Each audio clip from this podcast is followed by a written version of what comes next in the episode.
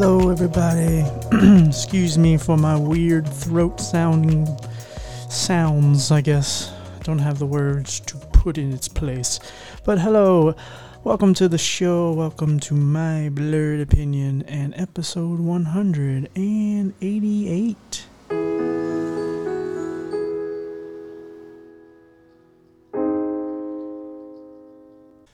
Okay. Uh, all right, everybody, we're here again. Uh, my dumbass forgot about this one, and so it, it's late at night, nine o'clock here on uh, Eastern time, and uh, I'm I'm kind of just letting this ride. I'm actually I just turned all my lights off, like, other than the podcast board, and we're just gonna kind of have a little romantic conversation here, just a nice little intimate conversation uh, between me and a, a guy I met a while back. Uh, oh, here comes Bullet, my cat. He loves to. He knows when the podcast starts because I sit on the couch and he lays next to me. Uh, anyway.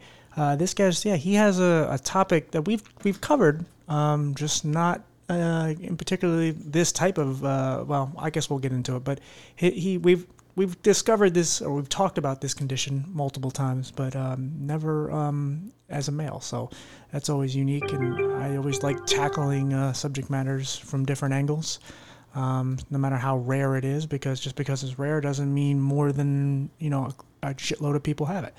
Um, but yeah, he has a good story. Seems like a good, nice, a really nice guy. So let's talk. Um, hey, buddy, you want to tell us your name and maybe a little bit about yourself? Okay. Well, uh, thanks, Tim, for um, for having me on your podcast. Yeah, my name is Ron Rappaport. I am a uh, two-time male breast cancer survivor, and along the way, I acquired lymphedema, so I'm still struggling with that a little bit. And I advocate for Male Breast Cancer Happens dot org. And by the way, just, you probably didn't know this, but uh, starting today on October sixteenth, twenty twenty-three, for the week, it is Male Breast Cancer Awareness Week. Okay, wow. Didn't know. Of course I didn't. Yeah. There's so many of them, though. Like, I just found out the other day, like, it's, what is it, uh, Domestic Violence Awareness Month. Like, there's always a new one. It seems like every day there's something like, oh, this is this is uh, French Toast Day, and it's like, oh, okay. So yeah, you, it's good to know, especially when it's something. But nonetheless, nonetheless, I thought I'd throw that in. No, please do. Uh, well, it's not going to come out this week, so that's why. Well, either way, you said the week, so that's good to know. Um, but yeah, no, like I said, we we I've had many people on who've had breast cancer, but obviously all women. Um, and that's why when I first saw your story, I'm like, oh, okay, this is unique. Obviously, it fits it fits in place with everything else I'm doing, but still, I'm like, okay, I, you know, because I, I also, one of the things, I had someone on, I was really trying to find someone uh, for dwarfism, and the first person I had, I got a male on, and I really wanted a woman because I wanted to kind of get the perspective of the woman, why there's so much, like, sexualization with, like, women with dwarfism. And yeah. Even though the guy was great and we become good friends, I really wanted the woman's perspective. And I finally did get it um, because I just, I, I like unique perspectives because I, you know, I mean, I don't have dwarfism, but I also, I am a man and, you know, I don't have the perspective of a woman in that uh, specific situation. Um, and in this case, okay, I may be a man, but I, I don't know. I've never met anybody who has breast cancer. I, obviously, I know it's a thing, um, but never met anyone, until, well, until now. Well, that's interesting that you mention that because, um, and we'll get into it, but every time I have like a workman over at the house or, you know, somebody on the young side of things, even not so young, uh, I'll always, when they're done with their job, I always kind of take them to the side and I give them some information about it. And I said, I always say to them, do you ever hear, did you ever hear of male breast cancer? And they kind of look at me, Tim, and they go, you know, come on, are you joking? And I said, no, you know, it's a real thing. And uh, you need, you know, you need to check your breasts once a month, just like women do. And uh, so they're all pretty uh, unaware of it. And and that's why uh, we uh, we're out there advocating because we need to, we need to put the word out. A lot of men just don't know that it even exists. And we have T-shirts, you know, with our organization. And I've been in at McDonald's or wherever, you know, waiting in line at Chick-fil-A, and people will come up to me and go, "Is this a joke?" And I, you know, then I just show them my scars, and they go, "Oh man, that's not a joke, is it?" I said, "No, it's not." So uh, I'm just glad that I can be on uh, your podcast and give your listeners um, realization of what's going on out there. Sure. Yeah. Well, and I, well, that's, you know, and I'm sure you know this, we have a problem in men, like as men, where we have to have this like inner like bravado, you know, uh, just too much testosterone has to try to be cool. And it's like, we don't have breasts, we have pics, and, you know, right. that kind of bullshit mentality where it's like, it just, it just, you know, like we're, you, you can see women all the time complimentary of their shoes and their outfits. And a lot of times when guys do it, if you're a straight male, it's a, that's gay or that's something or other. And it's like, no, man, like we have, we have like in this case, like this is a real issue. And again, I, I, I learned about male breast cancer when I was like younger, and I had the same reaction, like, oh, come on, stop it. Like, we don't. And then, you know, you get older and you realize like, no, that is a real thing. Um, but yeah, I think a lot of times men get in their own way. Like we just constantly are tripping over ourselves because we have to try to look a certain way and feel a certain way. And it's kind of hard to tap into our, you know, uh, we think by like showing emotion is, is like being, you know, un, you know, isn't as masculine as we need to be, but there's nothing wrong with tapping into that emotional side. It's just, I don't know, I, maybe if you grew up with a, a good mother like I did, you know, and I've been around a lot of people in my life that are important to me are women. So it's like I, I've always had that other side of me, and I never really looked at a lot of things. Like I just I've been comfortable with my sexuality, where I can be around a bunch of guys and put my arm around them and not know that like I'm not hitting on them or I'm showing interest. Right. So right. yeah, I know I'm rambling, but it, it, it's one of those things where it's like I, I wish guys took some of these issues, even even like um, what do you call it? Prostate exams. That's another one. Obviously, is uh. a little more frequent than breast cancer as far as in women, because men have to get their prostate checked because prostate prostate cancer is, uh, you know, very popular in men, unfortunately. But I mean, yeah. you see how men perceive that, where it's like, oh my God, when I turn forty, I'm going to have a man's finger in my ass and blah, blah, blah. And it's like, yeah, that's fine. But like, dude, it's, it's for your well-being. I've had one done. Well, does it feel great? No, but it, um, it feels great when I know I don't have anything. Well, let me tell you something. Uh, more men die from male breast cancer than testicular cancer. Wow. Yeah, that's, and that's a fact. But uh, so anyway, what we're what we call ourselves is a is a blue dot in a sea of pink. Right. Uh, especially, you know, October being uh, Breast Cancer Awareness Month. Uh, you know, that's all you do is you see pink all over the place. But my first introduction to the whole thing was uh, back in uh, twenty eighteen. We were on vacation, and uh, we were going dipping in the, uh, I think it was the Mediterranean. We were in Spain, and uh, I took I took off my uh, my shirt. And I noticed my nipple, my left nipple, was retracting a little. And that year, I had uh, acquired uh, influenza B, like back in January, and completely dehydrated, fell down uh, twice, and just messed my ribs up and everything. So I, and I, I had actually, my wife had to call nine one one. I had to get sent to the hospital because as soon as I stood up, I, my blood pressure went down like sixty-five points. So they said, oh, you're going to the hospital. Yeah. And, um, and I had my flu shot that year, but you know, that was influenza B. It didn't cover it. And so I thought, well, you know, it's probably from, you know, falling down, you know, my, my ribs got cracked and everything, and probably my nipple was, you know, my, my whole chest area was all messed up. And also I, I kind of hit my, you know, sometimes you, your car door hits your, hits your chest, you know, accidentally or whatever. So I thought, well, maybe it's from that. So anyway, that was kind of like in the fall of twenty eighteen, twenty thing wasn't getting any better, got home, and uh, I noticed it's still retracting in. I go, eh, you know, this doesn't seem right. So I, asked, I told my wife, I said, hey, take a look at this. And the first thing out of her mouth was, well, you need to get, you need to go get a mammogram. So I said, a mammogram? She goes, yeah, I think just check it out. So went to my doctor, and uh, he sent me uh, down to a um, major breast cancer center here in Florida. And that was my first taste of what was going on with this male breast cancer thing, which wasn't on my radar at all. I was going to ask was, you, is that even on your radar? Like, it was at no, that point? No, no, it wasn't, wasn't on my radar. And I was in, actually in the medical field. And uh, just it, it never it never really crossed my path, you know.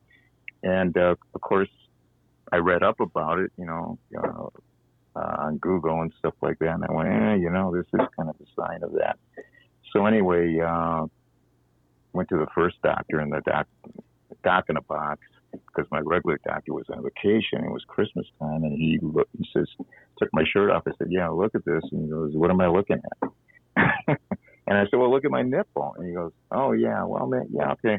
let's get let's get a mammogram. So I went down to get a mammogram at a big breast center where they have a radiologist on staff.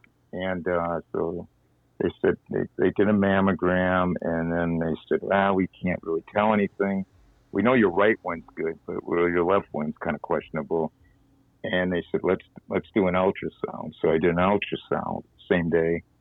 They looked at it, and I don't know. We, we don't know. You know, it could be scar tissue. It could be, you know, it, I don't, I, we don't think it's too much, but let's be safe. And in a couple of days, let's get a biopsy. So they did a biopsy, and a couple of days later, and then my, my doctor called me up, and he said, like eight in the morning, a couple of days later, he says, I got the preliminary report, Ron. I'm sorry to say, but it's, it's cancerous. So, man, it was like hit, getting me hit, you know, over the head with a sledgehammer, you know, like, oh, geez, did cancer. You have, you know. Did you have any, like, I mean, obviously not cancer, but what, what did, like, what, what was your worst case scenario in your head? Uh, well, my, that was my worst case scenario. Okay, but so you I, did think so, about but, it. But looking, just looking at, you know, what they were saying, like, oh, it could be scar tissue and blah, blah, blah.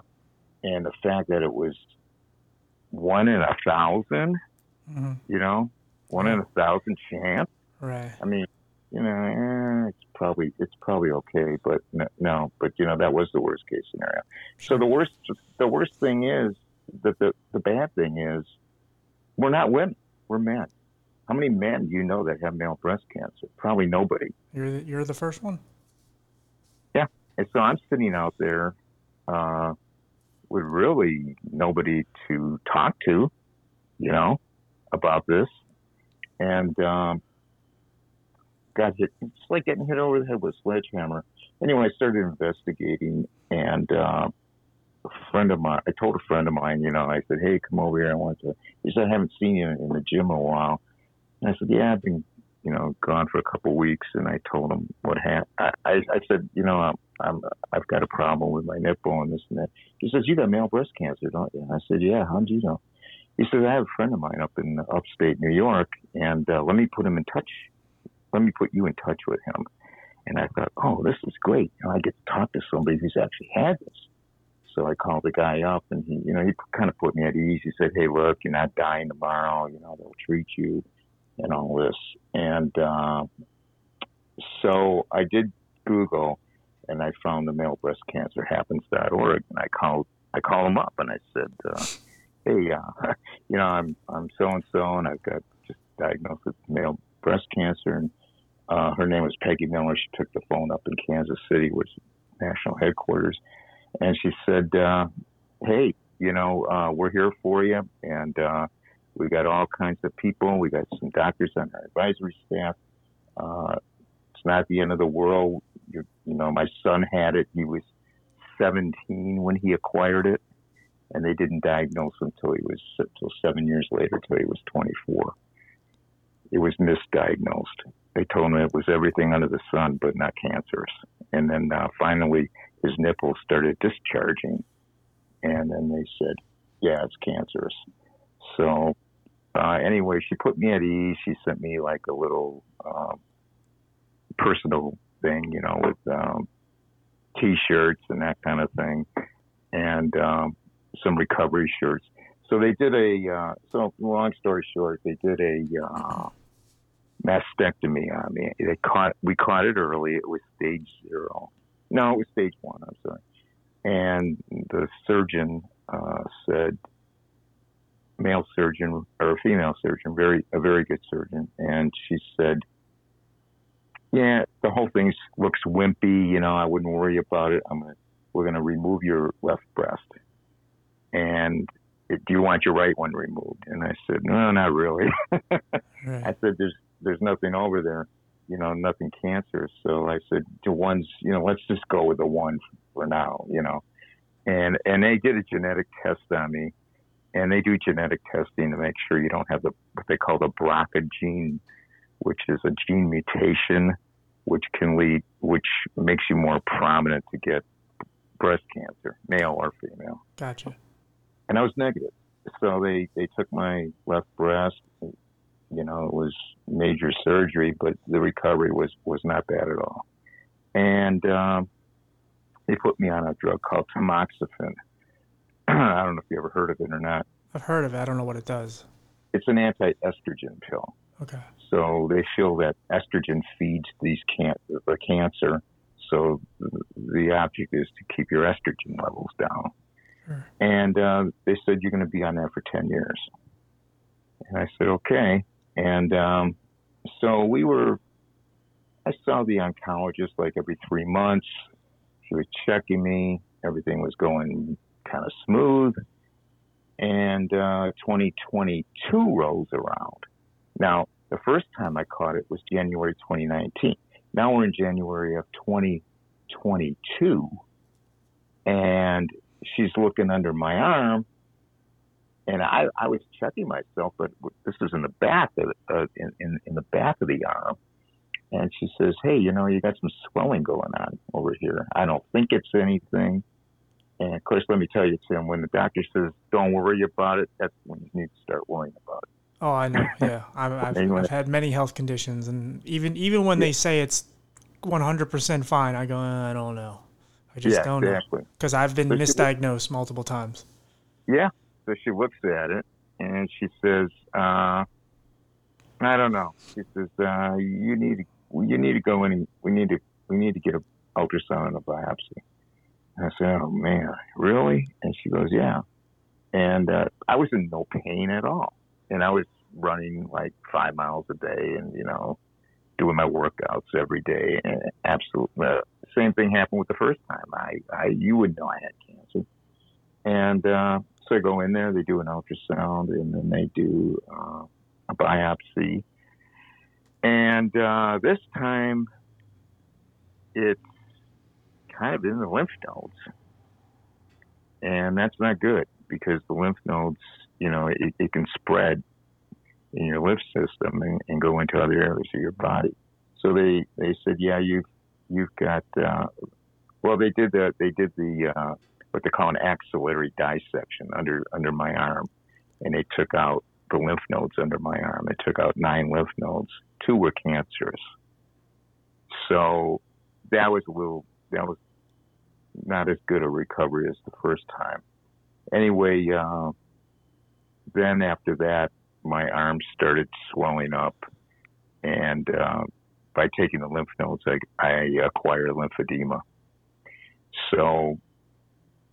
You know, that's that's where I am now, and I've been going to physical therapy for about a year, over a year, and I'm I'm in these compression wraps, but they should be weaning me off, like, you know, in another month or so, and uh, so I'm I'm in these compression wraps, and um,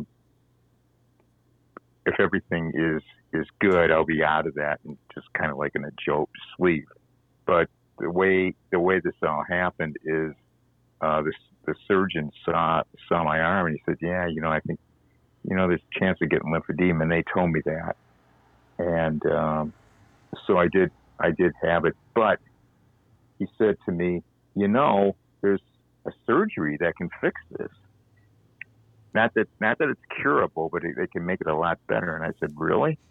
He says, yeah. Let me let me. Uh, let me send you to another doctor. So he sent me to this plastic surgeon, uh, a very good plastic surgeon. And what they did is, uh, you probably never heard of this. I don't know if your audience did either.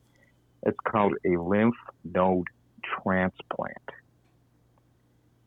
So what they did is they took lymph nodes from my stomach, which you have a zillion lymph nodes, and they transferred it into my arm. And that was back in February.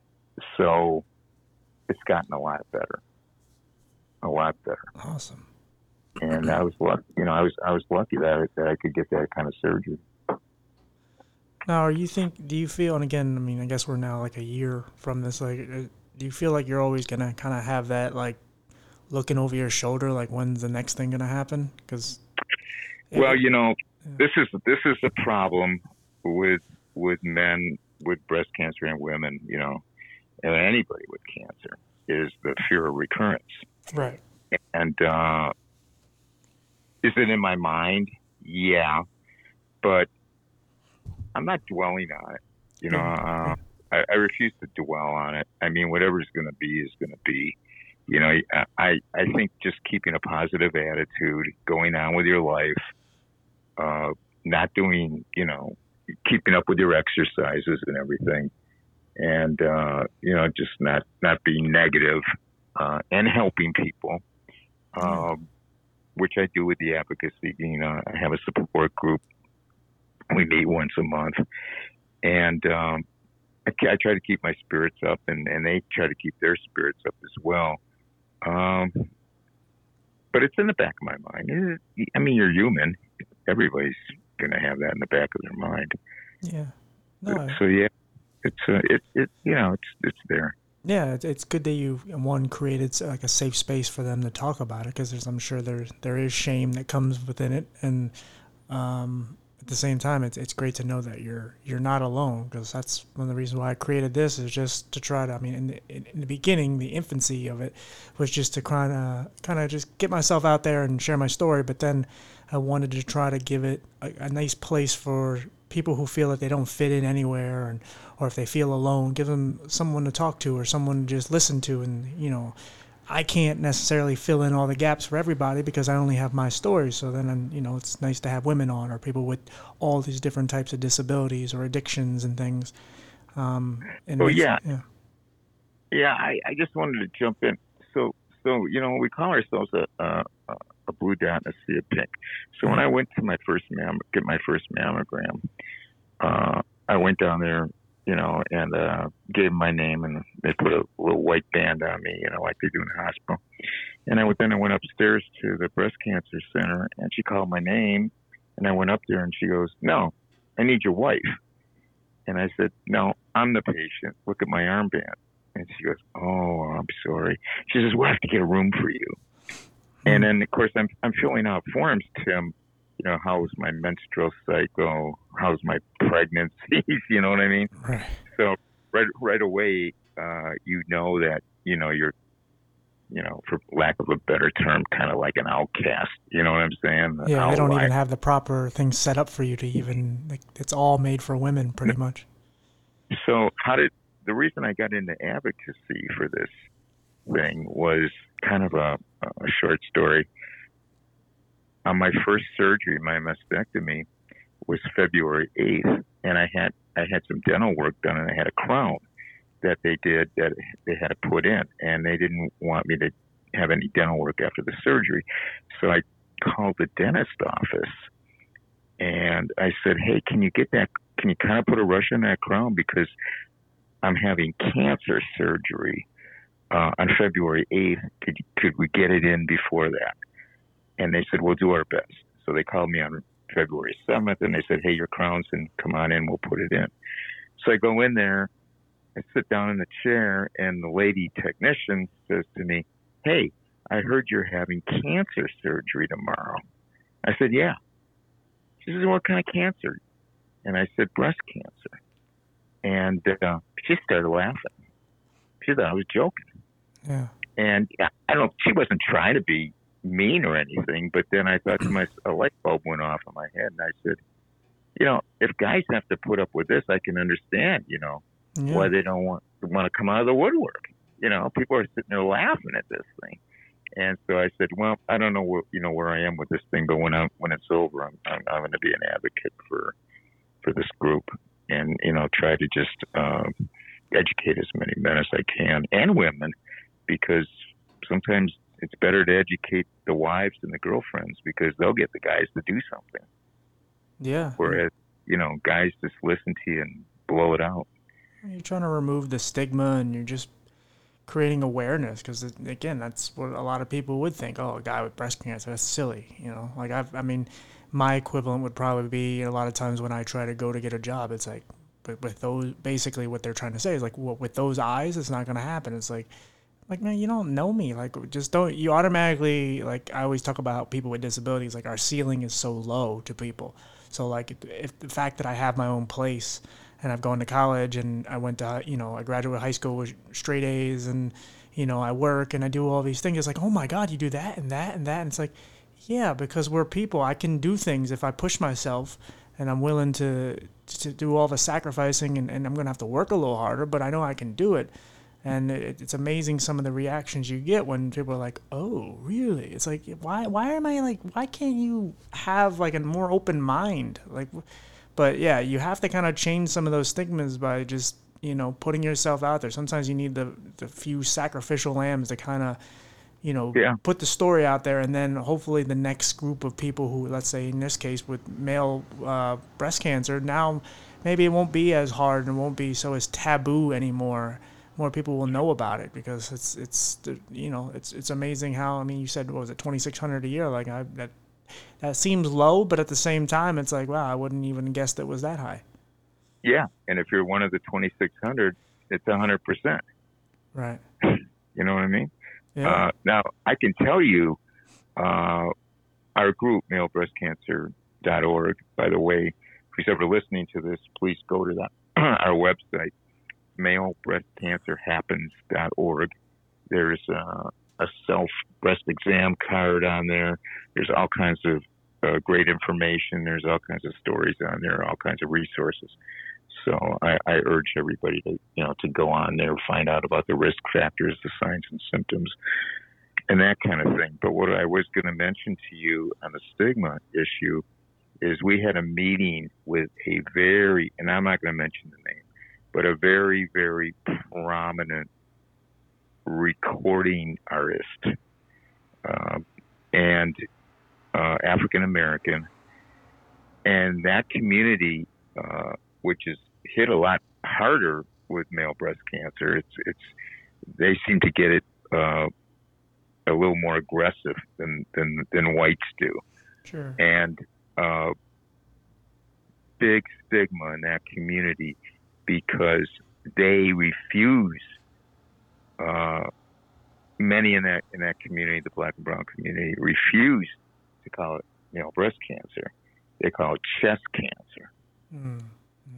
You know, because of the stigma, right. The word breast, and breast, it's not yeah. breast cancer. You know, but they, they choose to call. And we we had a go round with this guy, uh, and he just refused. You know, he said, "I'm not calling it that." You know, people in, in my community won't go for that. So, you know, that's what we're up against, um, you know, just from the stigma aspect of it. And, um, you know, it's it's too bad, but, um, you know, he wouldn't budge on that. But but it was still, you know, an interesting conversation that we had with him. So we are, you know, uh, that's that stigma is is there. And, and, and, and the problem is a lot of guys. Now, if you catch it in stage zero, one, or two, you have a ninety percent chance of of, of uh, not a cure, but uh, a good survival rate. If you catch it in stage three, your survival rate goes from ninety percent down to seventy-two percent. You catch it in stage four, and you got a twenty a twenty percent survival rate for five years. So it's real bad, right. And we get a lot of guys that that, that don't go in right away. Poo-poo it, and uh, they're they're at stage three or four, and that's why we're losing five hundred guys a year, uh, just from pretty much ignorance, you know, that they, they didn't know they even had it. And, and the problem, Tim, is uh, even the doctors. How many doctors have ever che- checked your chest when you went in for a physical? Yeah, never. I mean, I've done the little where they put the little scope on my heart and they listen to my heartbeat, but not actually check my chest. No, I've exactly. had my testicles checked. I've had a prostate exam, things like that, yeah. but never actually my chest. No, exactly. And uh, and they're not doing it. You know, they're they're just they're they're not being educated on it. And so we're you know, we're, we're even talking uh, to physicians' offices, and, and some some are actually checking now. But so we're trying to get the word out there, you know, to the medical community as well. Hey, check check guys, and especially ask guys if they have breast cancer in their family, because uh, one in five that have male breast cancer have somebody in their family that's got breast cancer, be it male or female. So you need to know your family history. Yeah. Well, and again, like I said earlier, like we kind of have to get to a place too, because I mean, I know some of it's cultural and, and all that, but I think it's been this big fight lately in the last so many years where it's just like masculine men can't be masculine men. So there's like this anti-fight against like anything that's more feminine, but then like anything, there's a lot of things that aren't even necessarily feminine like this. Like this is something that just we need to do, but it kind of gets shoveled into that corner. Like, oh, well, that's, that's something a man would do. And it's like, no, dude, you're just hurting your own case. Like you're really putting it, and then, then they pass it down, you know, their genes, and they pass it down to their son or whatever. And it just, it becomes this constant like cycle. And you're like, no, dude, like there's, there's nothing wrong with a lot of different things. And especially this, where it's like, you can just admit that you have this and just go in and get checked. But yeah, there's just this constant struggle within men that we have to try to be manly, or, you know, like it's because anything opposite of that is like, you know, either gay or whatever, whatever it is, weak in some cases. And it's yeah. like, no, it's not. Like, this is your health. Like, do you want to live? Because it's manly to fight. Like, if you say you you beat cancer, I don't want to say it's manly, because it's not really, because more women fight it off than men. But like, you know, that's some badass shit if you beat off cancer. But you look at it like it's it's weak to even get looked at. Like it's it's it's silly. Like like I said, even going back to the prostate thing, it's like, oh, I don't want someone's finger up my ass. And it's like, look, I've had a woman do it and I've had a male do it, because I was having prostate problems at one point. Yeah. And it's like, look, yeah. it, it doesn't feel great, but it does it does feel great. Like I said, when it's over with, and they just say, oh, it was just some swelling. It's not cancer. Everything's good. It's just, you know, here, take some Ciparol yeah. and it'll go away. Oh, great. It's a, Whew. Yeah. You know, it's a little discomfort. Oh, absolutely. For, yeah, it's not for fun. A second or two. Right. But, you know. It's not fun at all. You, no, you do what you got to do. It's it's like guys sitting out at a football game. It's twenty below, and, you know, they're they're sitting out there with their shirt on, short sleeve shirt on. You know, just trying to be macho, you know. Yeah, that yeah. kind of thing. Yeah. It's, it's ridiculous. Yeah. So male energy uh, is just ugh. It's like, come on, man. Like, it's okay. Like, that's why I've been. It's one of the things I was more proud of myself later in life, just to kind of. I'm only thirty-five, but just to kind of be okay with my sexuality. Know that I love women, but it's like I'm not here to try to impress men.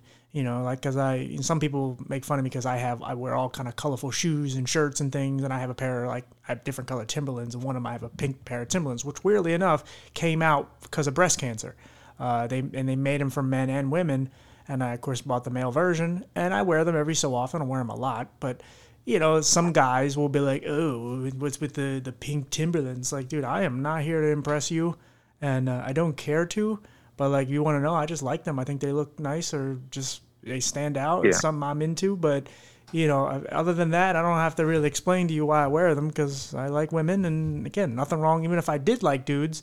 But at the same time, it's like, I don't have to explain to anybody why I like something and why I do something. And so it's just it's something men just, we just have to check ourselves after a while. We have to stop worrying about what other people think and being macho and all that. It doesn't, it just gets you nowhere. And it just, it, it hurts you in the end, like I said. Yeah. I mean, um, talking about that, you know, men being survivors, I, uh, you have to, you know, I, I put myself out there. I'm making myself vulnerable. I'm yeah. telling people my story, you know, but that's okay. I'm helping somebody, hopefully.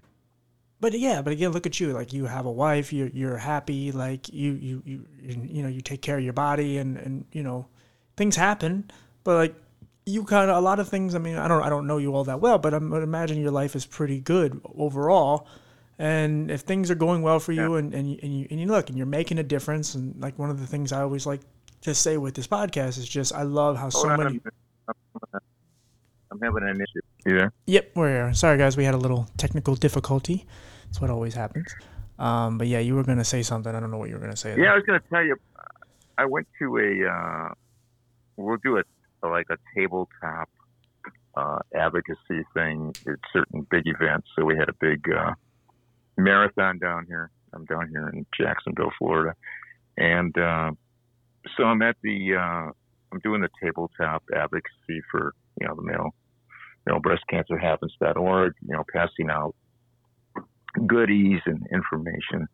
And I'm standing out there and, you know, people are kind of passing me by. They're not really, not really bothering to, to talk to me. And I went, hmm, this is, this is odd. Anyway, um, so I said to somebody, I, uh, can I talk to you for a second? I just wanted to tell you about male breast cancer. I'm a male breast cancer survivor. Everybody stopped in their tracks. And they said, sure. Hmm. When they heard that word survivor. I don't, you know, I don't know what it was, but uh, it was great, you know. So I started doing that, and uh, so apparently there's there's a respect for survivors out there. Yeah, yeah. Well, I mean, I think it also gets put in the category. You know, there's a lot of people who get back from the war, and you know, um, I think survivor just sounds it's it just rolls off the tongue really nicely, and it's like, oh, okay, survivor. That's that means he's been through something. Like if you say survivor yeah. or warrior, it's something yeah. that like relates to people. It's like, oh man, okay, this guy's been through something. You also have the scars to prove it too, and you have the story yeah. to back it up, and you have the intelligence to kind of relay it to them. So it's like, oh, okay, this guy. But yeah, like off of just some posters and some pamphlets and whatever, it's like, eh, that's cute because anybody can sell you anything. A lot of times, a lot of times people are just they're curious, but. And it's like, I don't know. I don't, I mean, cause you know, you see those, I mean, no one really goes to the mall anymore, but who hate, who likes those people that are just trying to sell you lotion or whatever. Every time you go by them, like, hey miss, come here, come here. Hello. Uh, I'd like to sell yeah. you that. And you're like, ugh, go away. Um, even though, you know, you have a, yeah, you're not, you know, you're in good tent, you know, you're in good intentions, but sometimes it's just like, okay, yeah, you're selling me something. And just because you're selling me something doesn't mean you experienced it. But yeah, as soon as you relay that, like, oh, yeah, I'm a survivor. Oh, also, you, so you you know a little bit about this. Do tell. Yeah, yeah, exactly, exactly. But I, I did want to, I did want to, for your audience, just just go through a few things. Sure. Uh, I did want to tell the audience, uh, they might be thinking, well, what are the risk factors? Well, some of the risk factors, uh, first of all, this is not an old man's disease. We have people in their twenties, their thirties, their forties uh, getting male breast cancer all the time.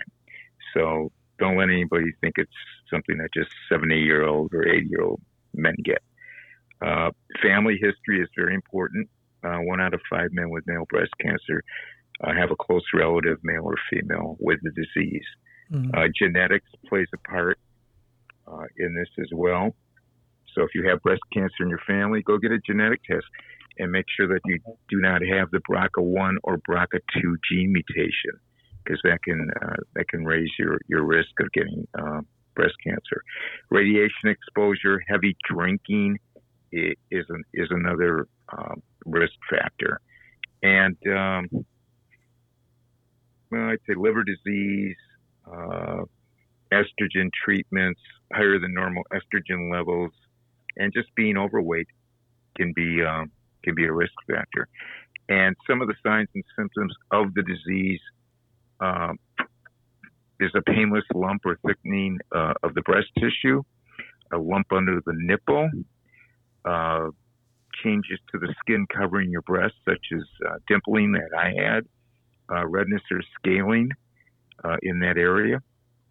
Uh, changes uh, such as uh, the nipple turning inward, and a discharge from the nipple is, is another is another factor. Uh, Brett Miller, who uh, founded the organization when he was seventeen, uh, he got it. It was misdiagnosed until he was twenty-four.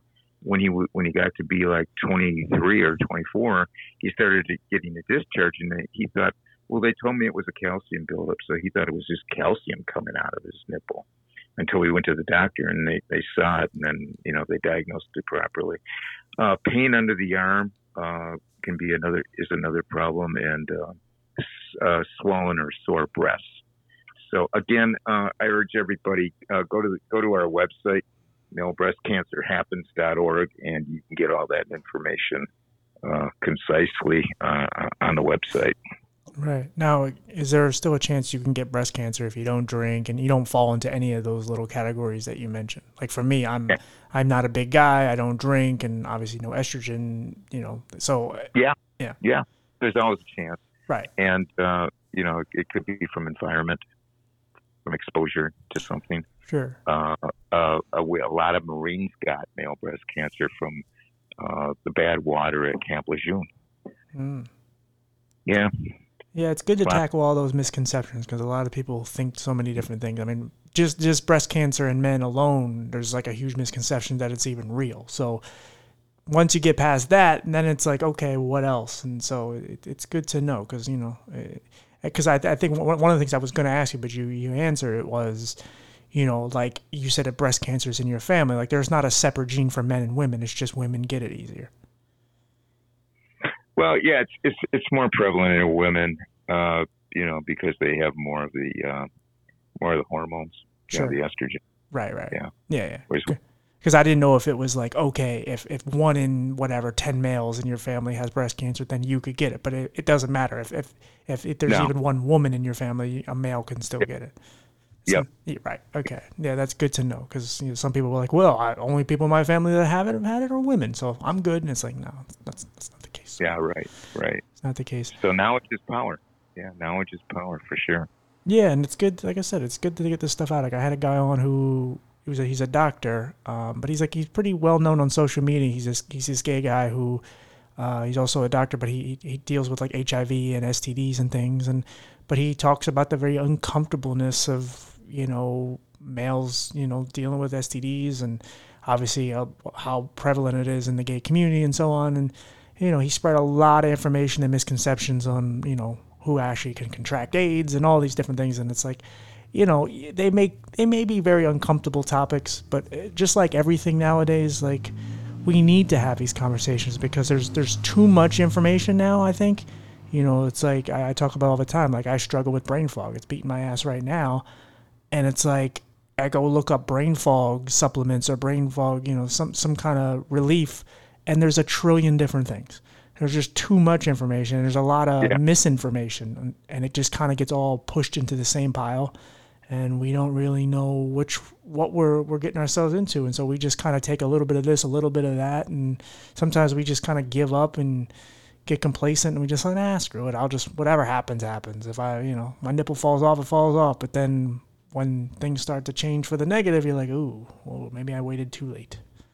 Yeah, exactly. And I don't want anybody out there, you know, uh, waiting too late and, and, and doing something like that.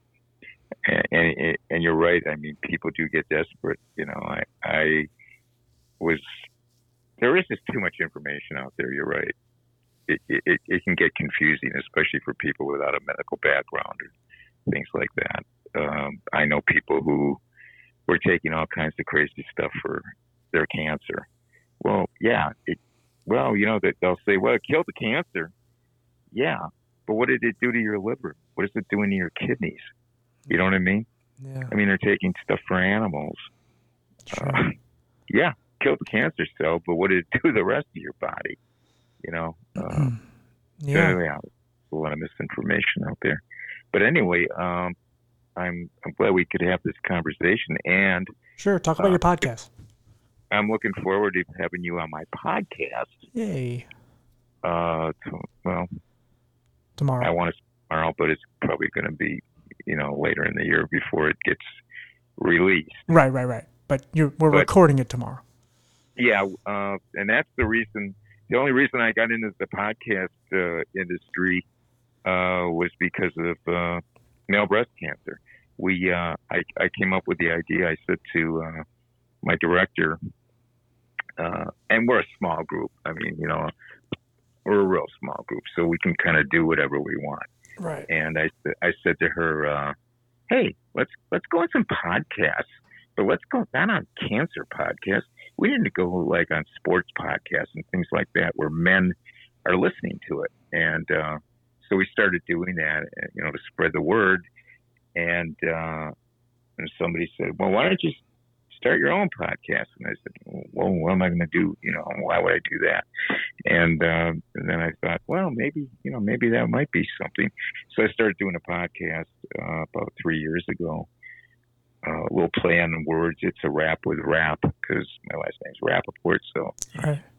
It's a wrap with rap, you know, play on words. And, uh, yeah, started doing it, and uh, it expanded, and uh, started a Facebook group and uh, Instagram group. And we've got uh, a few thousand people in there.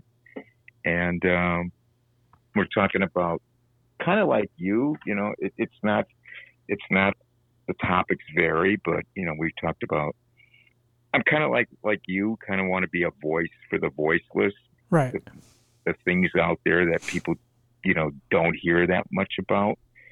So I've covered, you know, autism and, uh, homelessness. Sure. Uh, we, we, we did something with, uh, homeless, uh, the homeless group out in Los Angeles on Skid Row, and, uh, talk about blindness and uh, child abuse and male child abuse and people getting scammed, uh, that kind of stuff. And people, it's, it's pretty much the main theme. I was trying to develop a theme, and then I came up with, let's talk about people overcoming adversities. Yeah. That's roughly what this is as well. It just, yeah. It started off just mainly disability. And then I was like, oh, I'd like to kind of get into the homeless population. And then all of a sudden it was like, oh, the first person I interviewed who was formerly homeless was also blind. And then the first person I interviewed who had addiction problem or was also disabled. And then you just start realizing they're all parallel and they're all connected. And then yeah. it just, it went more dealing, people dealing with trauma and how they overcome it and how they thrive. Yeah. And, I've know. done a lot with that. Uh, reputation repair. Uh, sur- I had a survivor from Cambodia, the killing fields. Uh, we talked about bullying in school, stuttering, uh, retinitis pigmentosa, uh, intermittent fasting, P T S D, addiction. Uh, uh, have you heard of bladder extrophy? Yeah, yeah, yeah. Yeah, that's somebody on there for that. Um, you know, domestic violence. I mean, it, it runs the gamut. You know, it's just people overcoming all kinds of adversities. Yeah. And I and, and it mushroomed, and, and you know, and every once in a while, uh, somebody will email me uh, and say, hey, I appreciate what you're doing. You helped me out. Same here, yeah. And that's the best thing. Yeah. It makes it all worthwhile, you know. I know I'm affecting somebody out there, so in a positive way. And, uh, you know, just like you're doing it, it's good for you and it's good for them. Yeah. Every, every, so like that there before I, like when I really started at the very beginning of it all, I was just like, I don't know, I'd get like twelve episodes in. I'm like, uh, ten people are listening. And then uh, I just want to give up. And then that one email comes in, man, hey, you got me through the day. Thank you. And I'm like, all right, I'm coming back for a few more. And then um, the, yeah. the more it grows. And then I'm starting to do a lot more on like TikTok and Instagram. And, I, and I'll be honest, I hate social media. I really do. But yeah, I, it is important. It's just, there's just so much bullshit that you got to filter through, which is what bugs me. And a lot of times the videos that get the most plays and likes and comments are like the dumb ones where I just like, I posted a video of me at Texas Roadhouse on the saddle uh, for my birthday, and everyone like, I got, I got so many hits on that video. And I'm like, well, why don't y'all pay attention to the videos where I'm really like pouring my heart out and advocating? And I'm like, but you just, you got to take the good with the bad. It is what it is. Um, yeah. Well, but you are helping people. I, I looked up, you, you got over a hundred episodes, I think. Oh, on the podcast? Yeah. one hundred, tomorrow will be one hundred seventy-four. Wow. I think I've got maybe eighty, you know, but I've only been doing it three years, but, uh, so I've been doing yeah. it three years too, three and a half, but I put out one a week. I haven't missed a week. Yeah. I don't put out one a week. I, I put out maybe one every two, three weeks because it's a lot of work. It is. Finding yeah. guests is hard. Uh, people don't understand how hard that is. It's, Um, I don't know. Where did, where did we meet? Did we meet on Podmatch? No, no. So ch- no. check out podmatch dot com. I, That's I a great site. You, I sent you a message asking if, uh, just introducing myself and asking you to be, uh, if you would like to be a member of my Facebook group. Okay. Yeah. Yeah. yeah. And then I remember now. Yep. You wrote back, uh, hey, yeah, I checked you out and, uh, I, I'd like to have you on my podcast. Okay. And I said, well, I'll tell you what, I'll be on yours and you can be on mine. Right. Well, check out podmatch dot com. That's a place I use. I find a lot of guests off of there. I've probably gotten sixty guests off of there. I, I use that. Okay. And I good. use I use uh, that other one. Uh, yeah, yeah. Get, gotcha. Yeah. Okay. Good. Because those, those are great tools. I don't know about you, but I'm getting people that are just saying, hey, I want to be on your podcast, and they tell me their story. So a lot of times I don't even have to look for people. Well, you know that. You're the one who reached out to me. So yeah, yeah, absolutely. That's how it happens now. More more than me reaching out to them. It's it's really nice. Or ones that I just stumble upon I'm not looking for. Like like I said, I just got onto TikTok like two months ago, and I got like, I don't know, twelve hundred followers or whatever it is. And I'm just on there advocating, and every so often I just pass by somebody who likes or comments on my thing, and I'm like, oh, they have a story. Let me say hi to them. And then boom, all of a sudden they're on the show. And yeah, um, but yeah. yeah, I get the constant, not constant, but every so often I get a few people just saying, hey, we really like your podcast. We like what your content is. Let's talk. And I'm like, here, boom, here's my number or whatever. Let's just, let's just do it. Yeah. I Are you that. on Twitter? What, Twitter you said? Yeah. I, yeah, that's the one I don't really use. Not not because it's changed its name and all the controversy around it. I just, I never used it. Maybe I should. I don't know. I use yeah, Facebook been, and Instagram been, and TikTok. Yeah, I've been on, I haven't, I haven't been on TikTok, but I, I'm on Twitter and I'm on Instagram and I'm on Facebook. And, uh, you know, it's it's um, taking time, but it's it's snowballing and it's, it's getting bigger and bigger. And, uh, yeah, I'll keep doing it. You know, as long as as long as I can, you know, as long as I can help people out there. Yeah, as long as you got breath in those lungs and you're you're able to do it and taking, like, you know, to me, I like I I use, because mine is a constant fluctuation with my health, whether it's chronic pain or my eyes. Like, I'm having a bad eye day today, um, but I'm gonna try to get it fixed tomorrow when I go to the eye doctor. But it's I try to take the days where I feel most like enthused and, and positive, and I, I use them to the best of my advantage. I try to advocate and, and try to just make a difference. And then when I'm not feeling up to it, I, I take my rest when I need to, and I just, you know, I'll do my thing, and I'll just kind of stay to myself, but always kind of fighting. And, you know, it's just, you know, you got to make it, you know, but the one thing that's kind of changed, even like today, I didn't want to post a lot, but then I posted a few videos just kind of showing what I'm going through, because I don't want to be disingenuous. I want to show them kind of, hey, you know, today's not a good day, but today's not the worst day ever. I'm not suicidal. I'm not overly depressed. I just, I'm feeling a little emotionally down, but I can recover. I'll be all right. Because I want to kind of show and paint a realistic picture and not just show when I'm having good days, because that's not, that's disingenuous and that's not really me. Um, yeah. And I like to just, you know, maybe it's not the sexiest thing in the world, but I don't care. Like, I want people to really see me when I'm at my highest, and maybe not at my lowest, because it's been a while since I've been really, really low, but I want people to see me when I'm not feeling up to it and just feeling low, you know, low mannered and just down and, you know, just tired and drained and, and you know, anxiety kicking in and so on. So I like to just yeah. be as transparent as I can with not only the podcast audience, but also my social media, you know, followers and so on, because it's important, because there's not a lot of genuineness anymore. There's not a lot of like originality. Too many people are just afraid to really open up and show who they are because of how popular social media is, and people get torn apart and criticized for whatever nonsensical thing. And, um, yeah. You know, and it's just like when I, when I, that's one of the things I've been frustrated with, with with social media, where it's like there's just so many people doing nothing. Like, they're just staring at a video, listening to music, and blinking their eyes, and they're doing nothing. And it's like, yeah. like I don't, like I follow you, and I'm like, I don't know you. I don't know who you are. I don't know what you're about. I may like, I may know what kind of music you listen to, but that's it. And it's like everyone's kind of personality is just like robotic. It's whatever the trends are and so on. I'm not just talking about the younger generation either.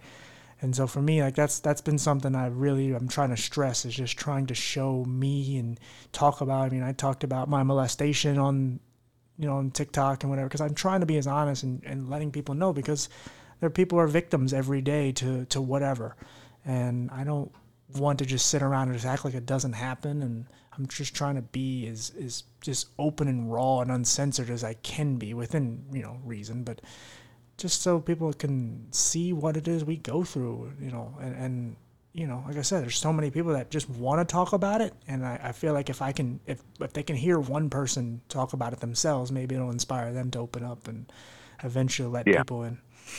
And that, and that's kind of kind of what I do. You know, I have people on the show that uh, that are opening up and are making themselves vulnerable and uh, showing the people out there, hey, you know, they went through a whole lot of bad stuff and they, they came out on top, and you can do it too. Sure. You know, don't give up. You sure. know, that's that's pretty much our theme. And as far as the Facebook group, we I, I pretty much just put out uplifting, you know, videos, uh, images, uh, quotes, that kind of thing. Yeah. And, uh, you know, I, I try to keep it as positive as I can. And we haven't had, out of thousand, couple thousand people, I, I think maybe I've had a, maybe eliminate one or two people that, you know, just didn't adhere to the rules. But, you know, the people seem to like it. And so I do that. And I, and I keep them abreast occasionally, you know, what's going on with me. Uh, probably not to the extent you do, but, you know, I, I do keep them abreast of, of my health condition. Yeah, because I think it, it's important to them, for people to know that you're, like, real. Because at some point, yeah. like, because no matter how big you get and how much, you know, you get a big following, or, you know, you get books published and people are just like, oh, who is he? And it's like, everyone wants to know that people, that's why people are so, like, enamored with celebrities, because they just don't look at them as human. They're like, oh, look how famous they are. And it's like, yeah, but they're not susceptible, like, to, like, cancer or any of that. All that stuff is, they they get it. And then when they hear, like, oh my God, like, Bruce Willis is, you know, he could barely think and speak, and, he, and it's like, oh my God, it's terrible. It's like, yeah, because he's human. Like, it's yeah. awful, but at the same time, it's like, Bruce Willis is human. It can happen. It can happen to all these celebrities. Like, we're all gonna die. I think it's really hard for people to understand that, and, you know, it's good that, you know, that's good for you to, like, as a being a figure who's trying to motivate and keep people alive. It's it's good to, because it's nice to say nice things and, and get them motivated, but it's also nice to know, like, things about you. Like, oh, he yeah. likes rock music, and he goes to see movies, and he's just, he's real. Like, he's not just something that just posts positive stuff, because everyone does that. Well, what else? Like, who are you? And, and it's good that you yeah. let people know, like, where you're going, where you're headed, and what you've been through, and, you know, and also it, it helps when you do other little side ventures, because it, it shows that, you know, oh, is he just the breast cancer guy? It's like, no, I'm I'm also a person. I got a wife, and, you know, I love whatever. This is my favorite so-and-so. I like spaghetti, whatever. Like, it's good to know that you're a human. Um, yeah. And it's good to know you have, like, a sense of humor. That's another thing, is a lot of times people who have gone through something traumatic, they tend to just be, like, just a dullard. It's like, no. You can still be, like, I think a lot of people who have some of these things can be very, like, we have really dark sense of humor, so we can laugh about things, and we're more open-minded. And, but there are some that are just like, oh, really? Oh, I get it. Your life is hard, but my God, can you make a light of it a little? Because I'm, you know, you're boring me here. But um, yeah, it's yeah, it's good to know that something, you're just, you're a person at the end of the day, and I think that's something that. that have matters. You ever tried Facebook Live? What'd you say? Say that again. Been on Facebook Live? Yeah, I've done a few Facebook Lives. I've done a few Instagram Lives and TikTok Lives. How did, how did that work out for you? Um, it, it it depends. Like, TikTok Lives, they're they're hard because no one, people are just in and out, but you can find people.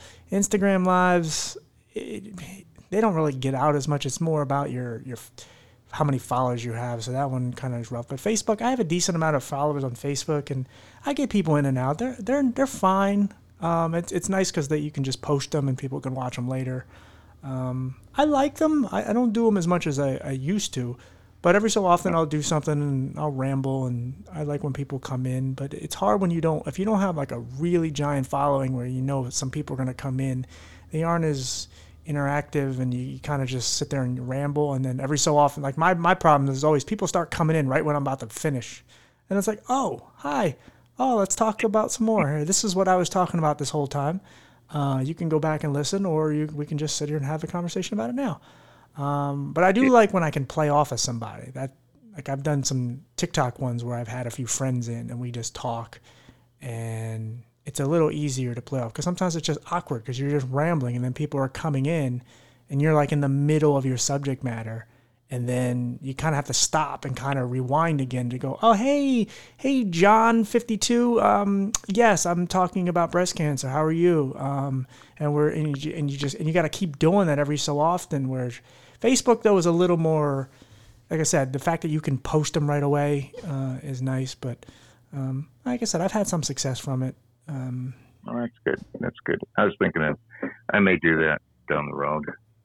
Yeah, no, they're fine. They're, like I said, they're, they're, they're a little, I think Facebook Lives are a little better than like some of them, because like I said, you can post the full thing. Whereas like TikTok, you can only post so many minutes, and uh, you yeah. really have to go back and like cut it and whatever. But um, well, I'm like you. I have to, I have to kind of, you know, do it on some of the days. I'm still going through treatment. Uh, sure. I'm on a, a shot every month. Uh, that completely takes away all my testosterone.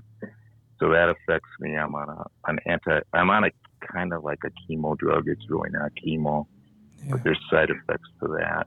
So, you know, I'm still, you know, they still got me on, because they figure I, I could be high recurrence. Sure. So they got me on, you know, uh, preventative stuff and, and all that, you know, just to let everybody know out there, you know, with cancer, sometimes it's, yeah, you're, you're over it, but you still have collateral damage from all the stuff they put you on to prevent it from coming back. Yeah. So, you know, I have my good days and my bad days, you, you know. For sure. Um, yeah. Well, you know, like I said, we're going to keep in touch, and I, I definitely want to keep an eye on your health, make sure you're doing all right. Um, yeah, I appreciate that. It's very important. And trust me, I know a lot of people, not just myself, but that's one of the things, maybe that's the gift and the curse, is knowing so many people with all these different ailments and disabilities, because every time I check up on them, and I know a lot of them now because of doing this, every time I check up on them, there's a few of them where I just kind of like close my eyes when I go to read the text, the, the response, because some of them, especially the ones with like chronic pain, a lot of them can be really just, really de- just torn apart, and it's like, oh my God. But yes, I've it, done actually. I've, I've done. Uh, I've done a few uh, episodes on chronic pain, and I had a lady by the name of uh, Tina Petrova. I don't know if you ever heard of her. No, I don't think. And I have. She, She made a, uh, she's from Canada. She made a documentary on uh, on chronic pain. You can get it on Tubi for free. Oh, check it's it out. Called, it's called Pain Warriors. Yeah, check it out. Okay. Yeah, it was it was a real, you know, you can check out my website. Yeah, everybody out there, um, yeah, it's check. A Wrap with Rap uh, podcast, and uh, you can get all the episodes. They're on Spotify, Pandora, Apple, Google, all your major platforms, or you can go on my website. It's a wrap with rap dot com. So that's I T S A W R A P W I T H R A P dot com. It's a wrap with rap dot com, and all all the, all the uh, episodes are on there, and uh, and other stuff as well. Awesome. Well, so, don't hang up yet, because I want to talk to you for a second after. But, okay. um, but yeah, I appreciate you, brother, for coming on. For real, I, I, I mean, I'm happy uh, to eventually. Me. Yeah, I'm happy yeah. to come on yours. But I really thank you for being so honest about what you're going through and what you've had to endure, because it, it does take a lot of bravery to kind of be the spokesman for male breast cancer, even if it doesn't seem like it. But it, it, it yeah, it, it's awesome that you're doing that, because we need more people to speak about it. And you know, hell, you got me fucking grabbing myself, making sure I'm okay. I don't, you know, I promise I'm not. I'm not trying to be, uh, flirt with you, and just, you know, I'm not trying to feel myself up here. But it's good to know, uh, you know, like I said, someone out here is caring, and uh, yeah. yeah. So thank you for coming on. For you're, you're, you're, it's a pleasure to be on, Tim. You're, you're a warrior, man. You're, you're, you're, you're, you're one of my heroes now. I appreciate it. Thank you, buddy.